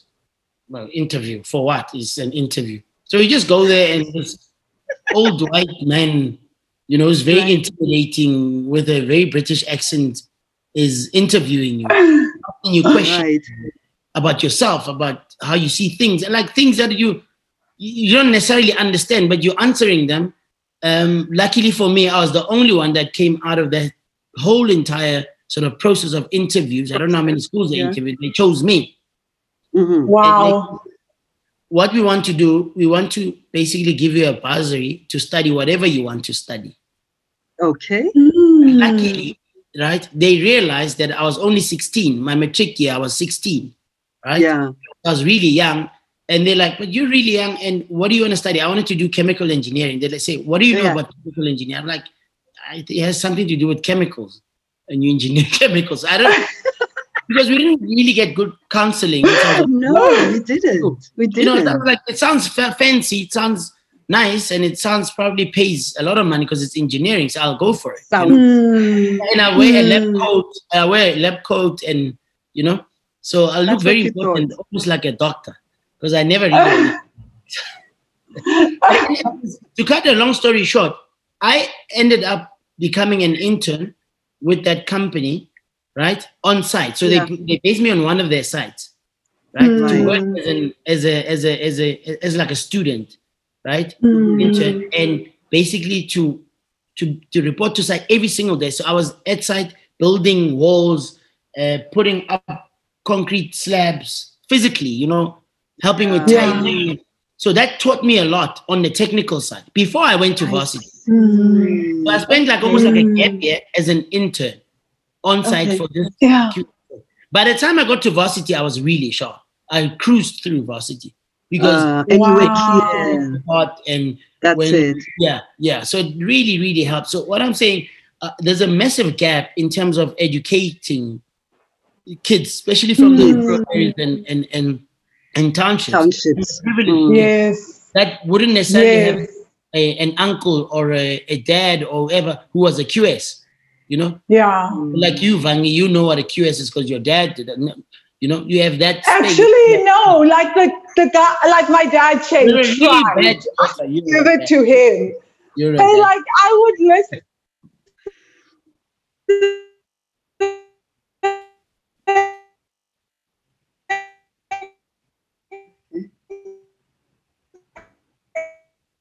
And he would tell us at QS, you're in your teens and your or times when my dad would pass. I helped build that. I was in charge of that. And this is what my job was. But my thing was you help build a bridge or you, or you help build this. Like, I can imagine. it's not, I mean, come on, But, you guys, know, like, give me some credit. There's a like, fun in that. There's a fun in you're that. 14.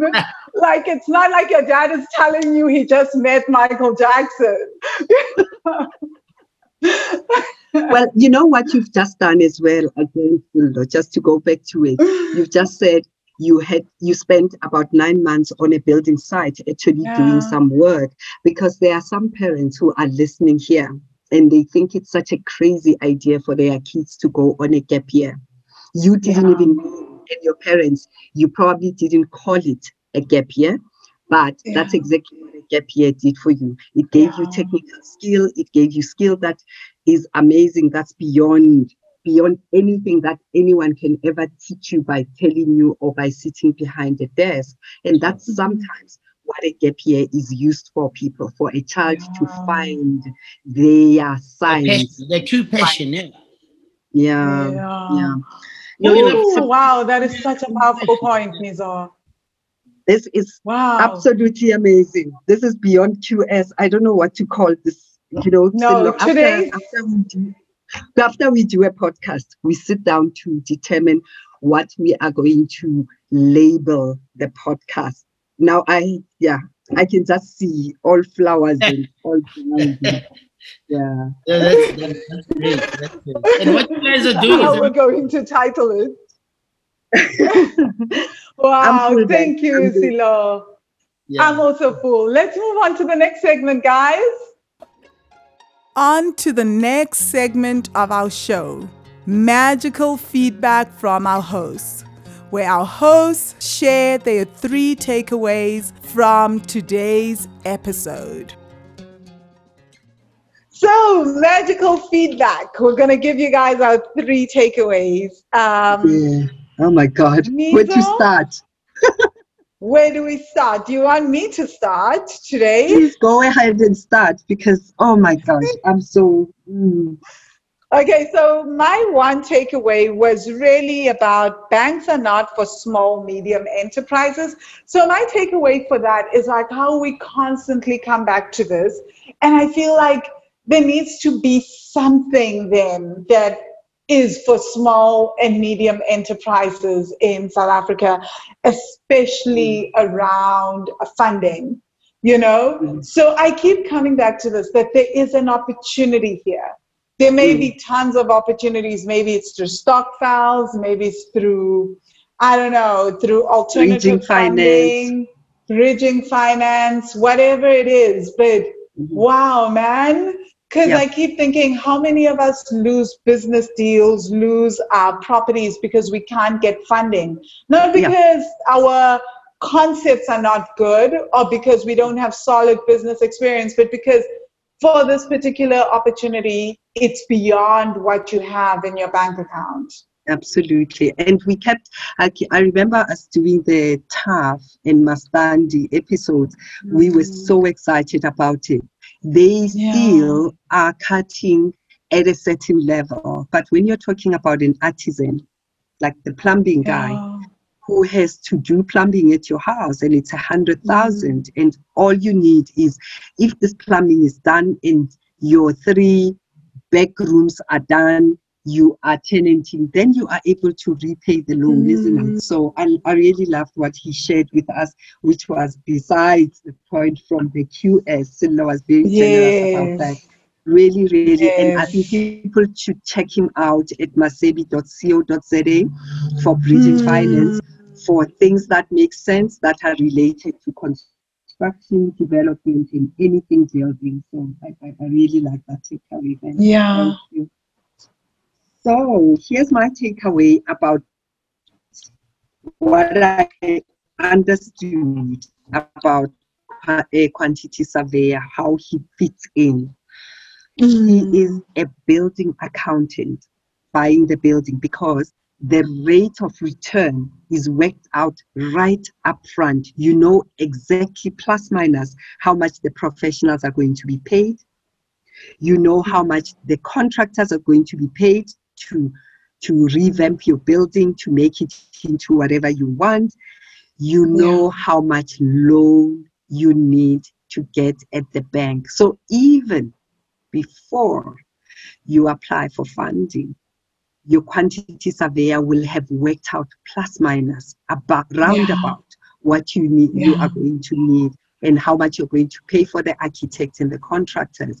And you know, I don't know about you listening at home, but that's not how I understood what quantity surveyors do. and you know, one of my one of my favorite sons is a quantity surveyor too. But I think this was a great takeaway for me. Getting into property investing and understanding the job of each professional is so important. Amen. What's Amen. your number two then? Oh my gosh. My number two is quantity surveyors don't charge for advice. Guys, like, I mean, the advice is free. Why are we not doing, going and asking for it? That for me was just like a mind blow, just mind blowing. Because, uh, Yeah. sorry, I do charge for advice, guys. I'm like, time is valuable as a resource. But quantity Yeah. surveyors don't charge for advice. And so, Yeah. and I liked what Silo said. He was like, if you find yourself in a crisis and things have now like gone pear-shaped, you are now without um, and now you don't have the money, you don't have anything. You can go for a quantity uh, to go to a quantity surveyor and just ask, come on site and give me the advice. Give me the advice.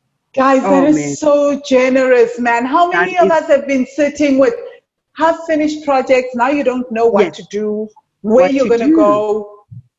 And there is a website that lists all of them. So you can choose even the ones that you want, which ones you can call and ask for help.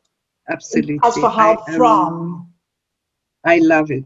I love it. Yeah. So my take my my second takeaway, let's speak to someone who has got a building today who doesn't know how they're going to start renovating it and putting putting up security and making it into bachelor units or two bedroom units that they want to do. How do you go about Yeah. choosing a quantity surveyor? Right.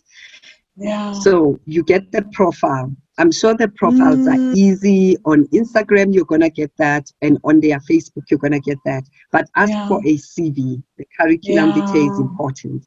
Ask for their registration certificate. And Yeah. ask if they've got a professional indemnity insurance. If someone is going to help you revamp a three story building Mm. with a 100 units, you don't want someone who doesn't have an indemnity insurance because if anything Yeah. goes wrong, the insurance is going to be able to pay you for those Yeah. 40 units or the 100 units that the quantity surveyor will have advised about. I thought that was Sure. incredible advice.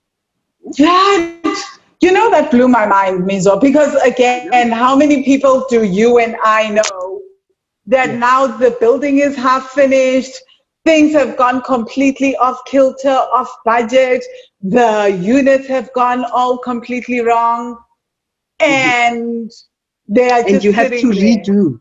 You have And you have to redo. redo. Which you know- what money? With Yeah. what money because now you've spent it. No shame. This was such valuable advice. Um, my Yes. final takeaway is how he said sometimes the best way and i actually wrote it and quoted it. Sometimes the best Yeah. way forward is to stop everything and pay someone and let them walk away uh, let them walk off site and get a whole new team. And then he said sometimes it's better not to throw good money after bad you know, how many of us Amen. stick with something because hi Pell, I've already put in eight months into this and I've been with this team for a year. So like we need to keep going. We've come so Yeah. far. But But like keep, was just like keep going with bad. It's like a bad relationship. you know, like now I put in three million. I'm crying for that three million that I put in, but so I'm gonna just put in another three million because I've already put in three million. No. So now we're just gonna double the issue. We're gonna double the whole loss and the problem. Yeah. yeah. yeah. How, how how how fruitful is that? How Yeah. fruitful is that? Let me tell you my my final one. Not because it's a final one. Um, I think that was your question. Then I really liked how he answered it, and he says, in a development, there are lots of people listening to us now to build 12 units, 16 units in their backyard. He says, in a development, what he would advise is have a monthly meeting with your QS, even though the quantity Mm. surveyor has to have by right two meetings. By Yeah. right, two meetings, right? One, Yes. he has a technical meeting with the technical team, with the contractors. They Mm. sit down with the drawings. So what else is needed? How far have you used the material? How many how many uh, bricks do we need to order? Okay, is it Mm. time now to order the pipes or whatever? That's Mm. The technical meeting that your quantity surveyor has with the contractors, right? And then Yeah. you, as the owner, because you know as much as Dr. Miranda knows about development, you walk onto your site, but monthly your quantity surveyor is supposed to give you a monthly Mm. update. And and he will give you monthly updates about the technical things and re-explain them and the fact that your money is getting less and less at the bank what does it all mean and if you do not have that from your quantity surveyor let them walk let, Let, them, be. walk. yeah exactly. but- yeah your quantity surveyor drives the payment drives why the contractor it is justified for the contractor to be paid at that stage I, I Yeah. i just think this this is a gem right this was this so was you Yeah. know i feel like anyone else that is going to be doing this um, that is going to be doing um, real estate investing renovating all sorts of real estate projects after listening to this podcast is going to be like nope i need a quantity surveyor and they literally i can Yeah. already see that people are going to be asking for their monthly meetings you know have you met with the technical Yeah. team and have you met with me and explained the numbers to me so it's so so powerful Absolutely. I really really love it. Okay Yeah, so shall we move on? Okay guys let's go on to magical expansion. Now, on to the journey to magical expansion, where we ask our guests the same five questions we ask every guest. So, guys, welcome to the next segment of the show. This is the part of the show we are where we ask all our guests the same questions. Um, I'm going to have Mizo start us off as usual. Uh-huh.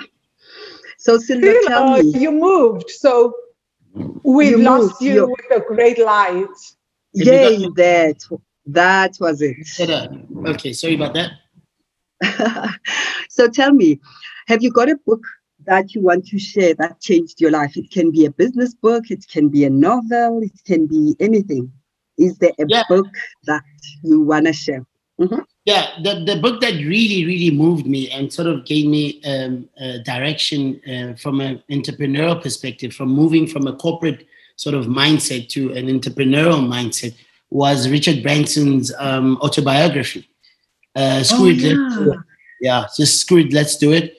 Um, it really, really sort of changed my my my perception of what life is about in terms of what we can achieve as a as an entrepreneur um, I mean, he he didn't have any formal education um, to start off with, uh, so it gave me sort of that reassurance that I've got a head start in terms of that.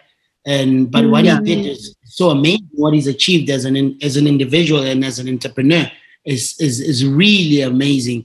And it's one of the reasons when I had an opportunity to to to go work overseas, um, I had I had to choose between going to Dubai uh, vis-a-vis going to the United Kingdom, and I went to the United Kingdom because I could, you know, relate to his stories, and I wanted to be closer to that area to understand what inspired him as an individual to become such a colossal pioneer.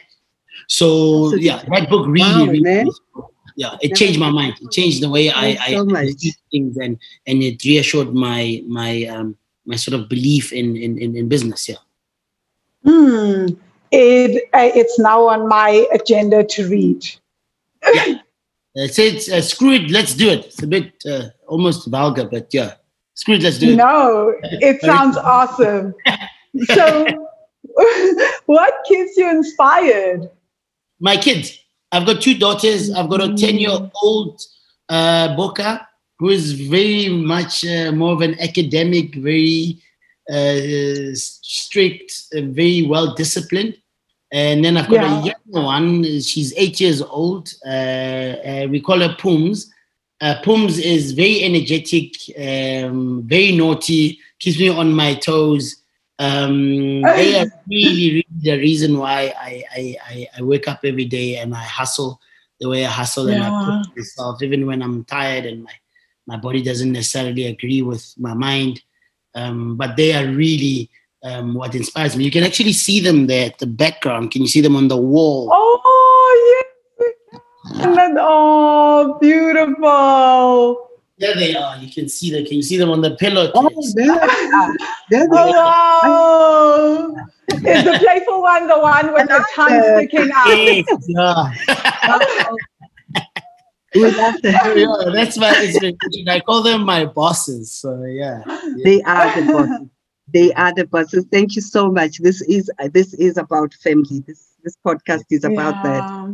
What do you wish you Sure. had known or done before embarking on your entrepreneurial journey or on this journey of what you've done, the many things you've done, Sello? Is there anything that you have regrets about or you wish someone had told you before? I, I really wish I had a mentor. Hey, I, I made like really, really basic uh, mistakes that cost me quite a lot in terms of my business um, trajectory. I mean, I lost uh, my engineering firm that was worth about 80 million. Um, it's uh, Wow. uh, when I was about 20, what, 26, 25, you know, I'd grown this business with some partners, but I didn't have my legalities in place. So that's how the guys managed to sort of maneuver me and and and sort of uh, what do you call it? steal the business uh, uh, uh, uh, from, From me. under you. Um, yeah, uh, Mm. under swi- uh, s- s- sweep the rag under me, and I lost everything. And Mhm. with that, I lost you know like uh, quite a lot of things. I mean, I was I ended up owing banks a lot of money, Sarah's millions and things like that. So that really took Yeah. me back and I had to recover. It took me quite a couple of years to recover. So I really wished I had a mentor who Yeah. was, you know, a person you can reflect, you can bounce things off, and someone that can sort of give you direction and say, look, um, check, checkpoint. Let's check one, two, three, four things. Have you signed your your your shareholding agreement? Where are you Yeah. with this? Where's your shareholding certificate? Is it in the safe? Mhm. Is it, you know, because I had all these things in place, but without knowing that people can literally take your shareholders certificate and and and, and tear it apart, you know, and and take that agreement and cut it and re- re- resign you uh, from Yeah. CIPC fraudulently Wow. by, by yeah. Absolutely. Um, uh, yeah. Absolutely.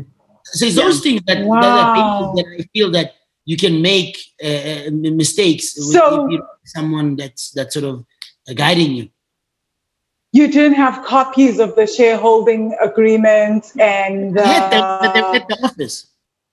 So I should have kept them in my private safe with the oh, shareholding certificate. And if, I trusted the guys. Remember, when you're a partnership, we work on trust. Oh. Yeah. Yeah, so they they saw that, that oh, this guy doesn't lock his office. He's always on site and getting funding for projects and stuff. So th- because there were three, these guys were in the early fifties. I was in my mid twenties. Um, Mm, I see. yeah, and they were they've been buddies all their lives. I Um, see. So wow. we were doing okay when we had nothing when we were starting the business because we literally Yeah. had, we just had skills and i had the financial uh, background and i had a bit of money and i had a, a car that i paid off so we started this engineering firm and it just it grew because of they were technically well versed in the lift industry we are doing escalators and elevator maintenance so they're Yeah. very well versed in that space and i had the business mind and they were older and i was younger Mm. so this thing was sort of, sort of, you know, uh, Yeah. wa- wa- was kid club type thing that was working. When we Mm. weren't making money, when we started making money, when the deal started, you know, flowing, we made five million. Next job was twenty three million. We started growing fifty bar. Then we got when we got to eighty million. That's when they started being funny because they realize why are we splitting, you know, dividends three ways when we can split them two ways Do we really need this young boy?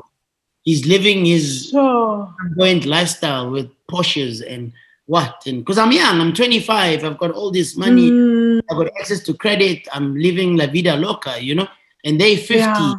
There was those sort of things that, and you find that that kills a lot of businesses. The jealousy Yeah. and the greed component that came in. Yeah. And Sure. you won't believe me, that business is gone. All the deals fell through. They are I now. can believe it though. They've got nothing. No, I I do. I do. teach I, like- on I have I have underlined legalities.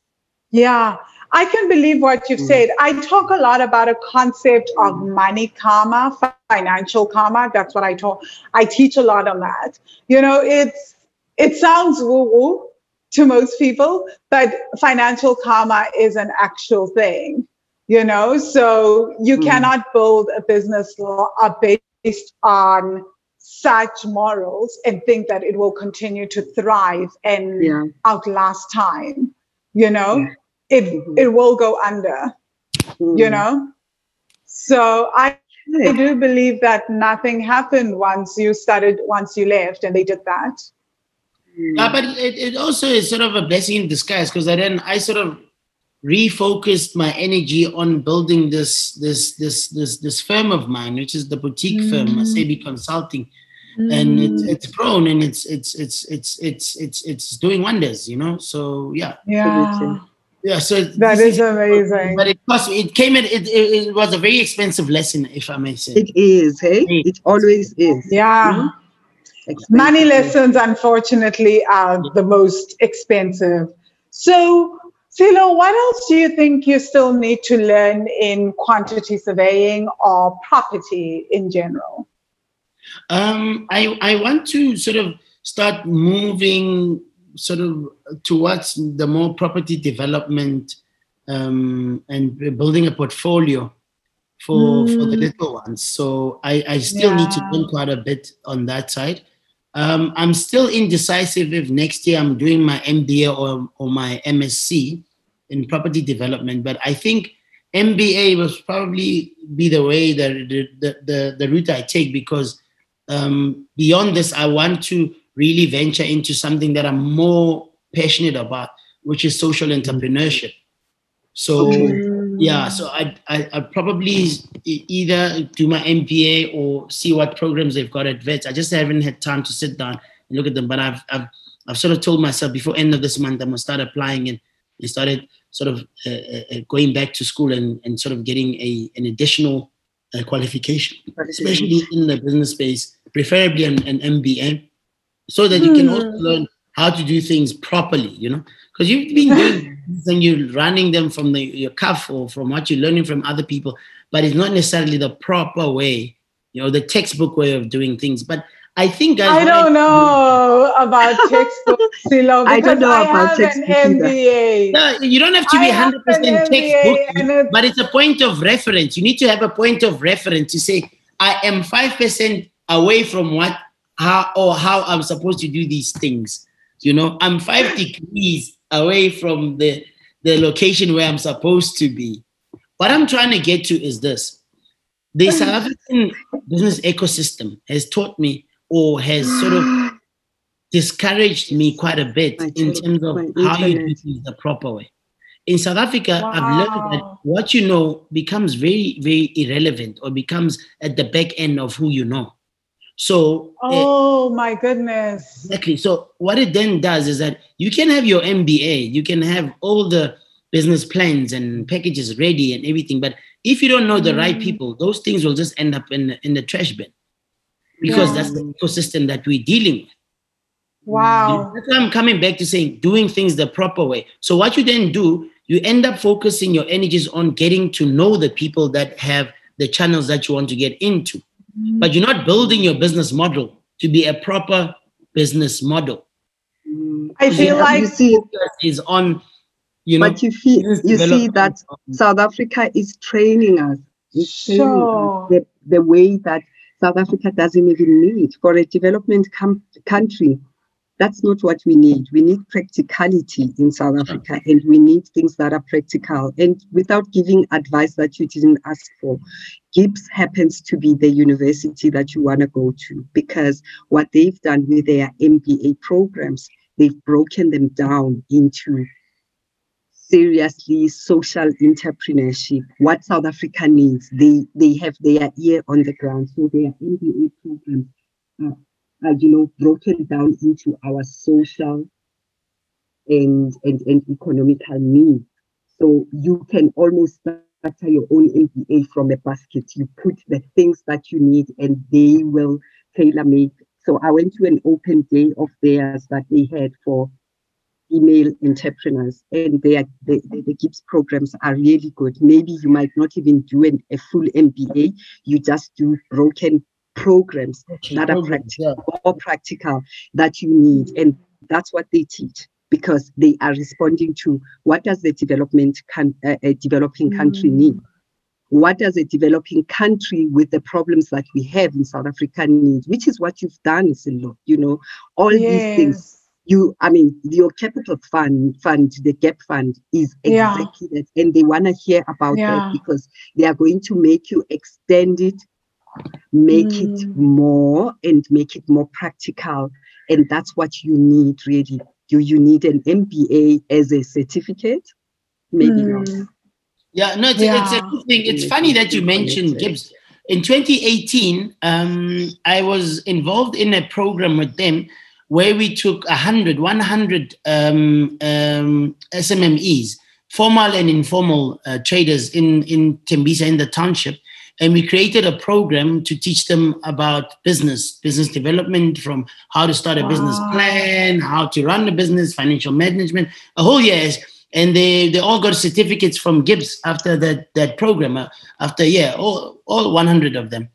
So yeah i've got a relationship with with GIBS um, uh, on the social uh, entrepreneurship front. Uh, i still have um, a bit of context with them but i'll definitely look consider that. I was more you know, considering going overseas again because, you know, this perception that if you come from Cambridge, uh, you are a very uh, a smart lad and we'll pay you in pounds, you know, still works. There's a perception that you overseas. If you have a I don't believe that works though. I think it depends on the person. Or it says MIT, it, it, it, it still varies quite a lot of weight. So I'll I'll choose between that either going to the states or, or, staying locally. But I like the tailor making of of programs. That that sounds very mm. practical, and mm. GIBS is very so, very up to up to up to sort of up to date yeah. with what's happening on you know yeah. in, the, in, the, local ecosystem and internationally as well. So yeah, yeah. I, will I'll definitely look at at GIBS and look at what they've got. Yeah. Relationships there as well, so I'll I'll have a squeeze with Please. them and see what they've got. Please do we need because Sello, mm. one of the things that I learned, right? So I actually did my MBA in the US, right? And I was lucky enough to sometimes be able to go to workshops and things at MIT, hosted at Harvard, and things like that. But here's the thing: it's like and now my MBA is relevant to me. And I actually don't want to say it wasn't relevant to me because I was I was very young when I did it, right? I was 25 I didn't know myself. I didn't understand myself. So I, it took me years to figure out how relevant it is to me. And I'm only seeing how I'm employing all those things now, years later in my business. But I think that you also want an MBA that is, and actually, when I think about it, it was super important for me to go to the school that I went to because a third of the MBA program was on gender, another third was it was on gender studies and then another third was also around emotional intelligence. And when i say gender studies it was about how do you maneuver the business world as a woman? Like what are the differences between negotiating as a woman and as a man? Like how do we use language when we negotiate so that we are lost in translation and we don't actually get what we want because yeah. of the language that we use. How does our body language affect us? So that was important, right? So it was the perfect program for me. But what Mizo is saying is that yeah, it sounds like GIBS may be the perfect program for you. I think we put a lot of emphasis on the tie on the school and the reputation that it has versus what is it that I need? Yeah, sure. You know, what is it that I need that will help me in the environment in which I deal in? And now I realize that actually my school was the exact right school for me. you mm. know, it gave me what I needed based on my personality, sure. you know, and that's important. All Yeah, righty. Yeah, yeah. Th- thanks for that advice, ladies. That, you- See, I'm getting like you know free advice as well. You know, from the expert, from MBA. you know. the future is now here, so now you know it's exciting. Yeah, this so- is exciting. really. No, it is very exciting. So, Sima, what, what uh, resource or entrepreneurial resource do you want to share on this podcast? You know, people have listened to you, they know now who you are. Do you have a book or a podcast or a YouTube video that you, that is your go-to when when you want to learn something? Is there anything like that that you want to share? Yeah, look, I think TED TED Talks. I think you know TED TED Yeah. Talks. Yeah. yeah. I Oh, follow yeah. that a lot because Yeah. they've got all these experts that are overarching in terms of what they talk about uh, in terms of from business to your personal life. You cannot uh, sort of separate the two as an entrepreneur. So your business Yeah. becomes part of your life. So uh, when somebody says to me, uh, "No, no, no, no, chief, uh, it's not personal, it's business," to me, it doesn't exist because business is is is, Yeah. is largely a part of my life. It's it's what I do, it's what I breathe every single day. You know, so the TED Talk it, it helps me especially on how to balance the two, and how to sort of keep focused and and and and and, and it also sort of throws forward what the future is is is going to look like. You know, so it's very diverse. It's a, it's a channel that has so many topics, so many speakers that are relevant. It's contemporary. It's you know, so it's a very good resource. It's not a very technical resource, but once you start following it and seeing what, picking what you like, and sort of designing your own library of a watch list, it starts adding a lot of value to you uh, at a personal and at a business level as well. I love that. Yeah, because we we sort of tend to, as entrepreneurs, we we always, we sort of give everything to the business and we neglect the the human part of it, yeah. and that also leads to a level of depression and loneliness and all that sort of you know things. Mm, yeah, that, Mm. that's why some entrepreneurs are yeah like me are single, you know, because the, your work is my life. You know, Vangi Your like me that are single. Yes, Vangi. like I don't know why you're like, I am so the last person that will judge this. I promise you. you know what? We so you're talking to Abid. He she's she's like that because that's what she teaches about. She, she just sits there. It's like, okay, now you finished, you've completed the lesson. So can Yeah. shall we carry on? Lovely. But this I has been great. Mhm. This has been amazing. So, Sello, I actually, I just want to say the first thing that you said before I even ask for your contact details. I have a friend um, in Trinidad who always says everything is personal. You know, like whenever people tell her nothing is personal, she's like, everything is personal. You know, and as you were talking, I was like, yeah, no, I grasp her. I really do. So, Yeah. how do people contact you? How do they get hold of you? Yeah, um, our website is still under development because we were we had a website and then we had to stop because we needed more content. Uh, but they can get through our website. It's www.masebi Mhm. m a s e b i Mhm. dot co dot za Mhm. right Mhm. and you can contact me directly um, on my email address uh, my Yeah. gmail is my name and surname is Sello Masebi so it's S-E double L-O M-A-S-E B-I B for boy B-I Sello Masebi at gmail.com and you must also CC my uh, direct one uh, that goes to the office is my name Sello S-E double L-O at Mhm. masebi.co.za. Sello.co.za. So it's S E L L O at M A S E B I dot co.za. And my number is 071 Mhm. 433 Mhm. 4089. I'm available 24 7, 365. I'm so proud of working so hard. Sello, you've been amazing. You've given more than more than what the, the, the interview was about. I kept saying to, to, to Vangile, we haven't had an architect, we haven't had a QS. You know, Mm. people will think they know about these things, and you've proven that over and over. So you've given us beyond the podcast on Yeah. QS. Thank you, thank you, thank you. I really Yeah. appreciate the opportunity. Thank yeah. Ah, Yeah, thank from- you, Sello. Thank Yeah. you. This was amazing. Amazing. no, ke- no ke a leboga in my language. Um, Yeah. and thanks a lot, ladies, for the opportunity. I also learned quite a lot. Um, Yeah. And I think what you're doing is very, very, very important and it's amazing.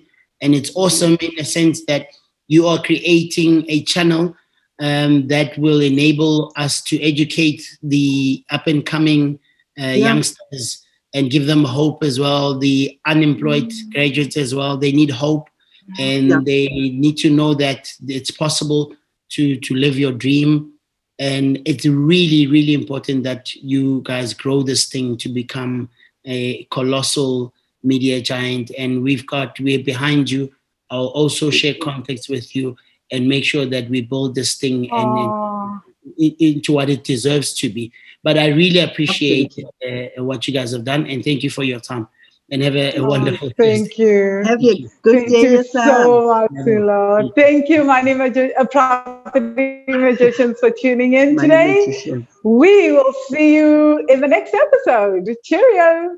Cheerio. Thank you for listening, Property Magicians. My name is Vangile Makwakwa, and I am your host on the show. I help people heal their ancestral money stories so that they can fall in love with their bank accounts, become financially free, and live their best lives. So, if you would love to increase your income or you'd love to pay off your debts and increase your savings, contact me. You can contact me on the Wealthy Money website at wealthy-money.com. Again, wealthy-money.com. Or you can email me at vangile at wealthy-money.com. Again, vangile at wealthy-money.com. Find me on Facebook on the Wealthy Money group or on the Wealthy Money page, or find me on Twitter and Instagram as Vangile Makwakwa. Now over to my co-host. Thank you for listening. I am Dr. Miranda Prop Doc, Doc Mum on all the social media platforms on Facebook, Twitter, and Instagram. I'm the host of Property Magicians podcast and I'm a property mentor. I mentor newbie property investors to help them to begin and to take action. Your journey into property investment begins with me from property registration, from property company registration to picking the correct strategy that suits where you are at. Find me on my inbox at miranda at wealthy-money.com. Again, inbox me at miranda at wealthymoney.com if you want me to help you start your property journey.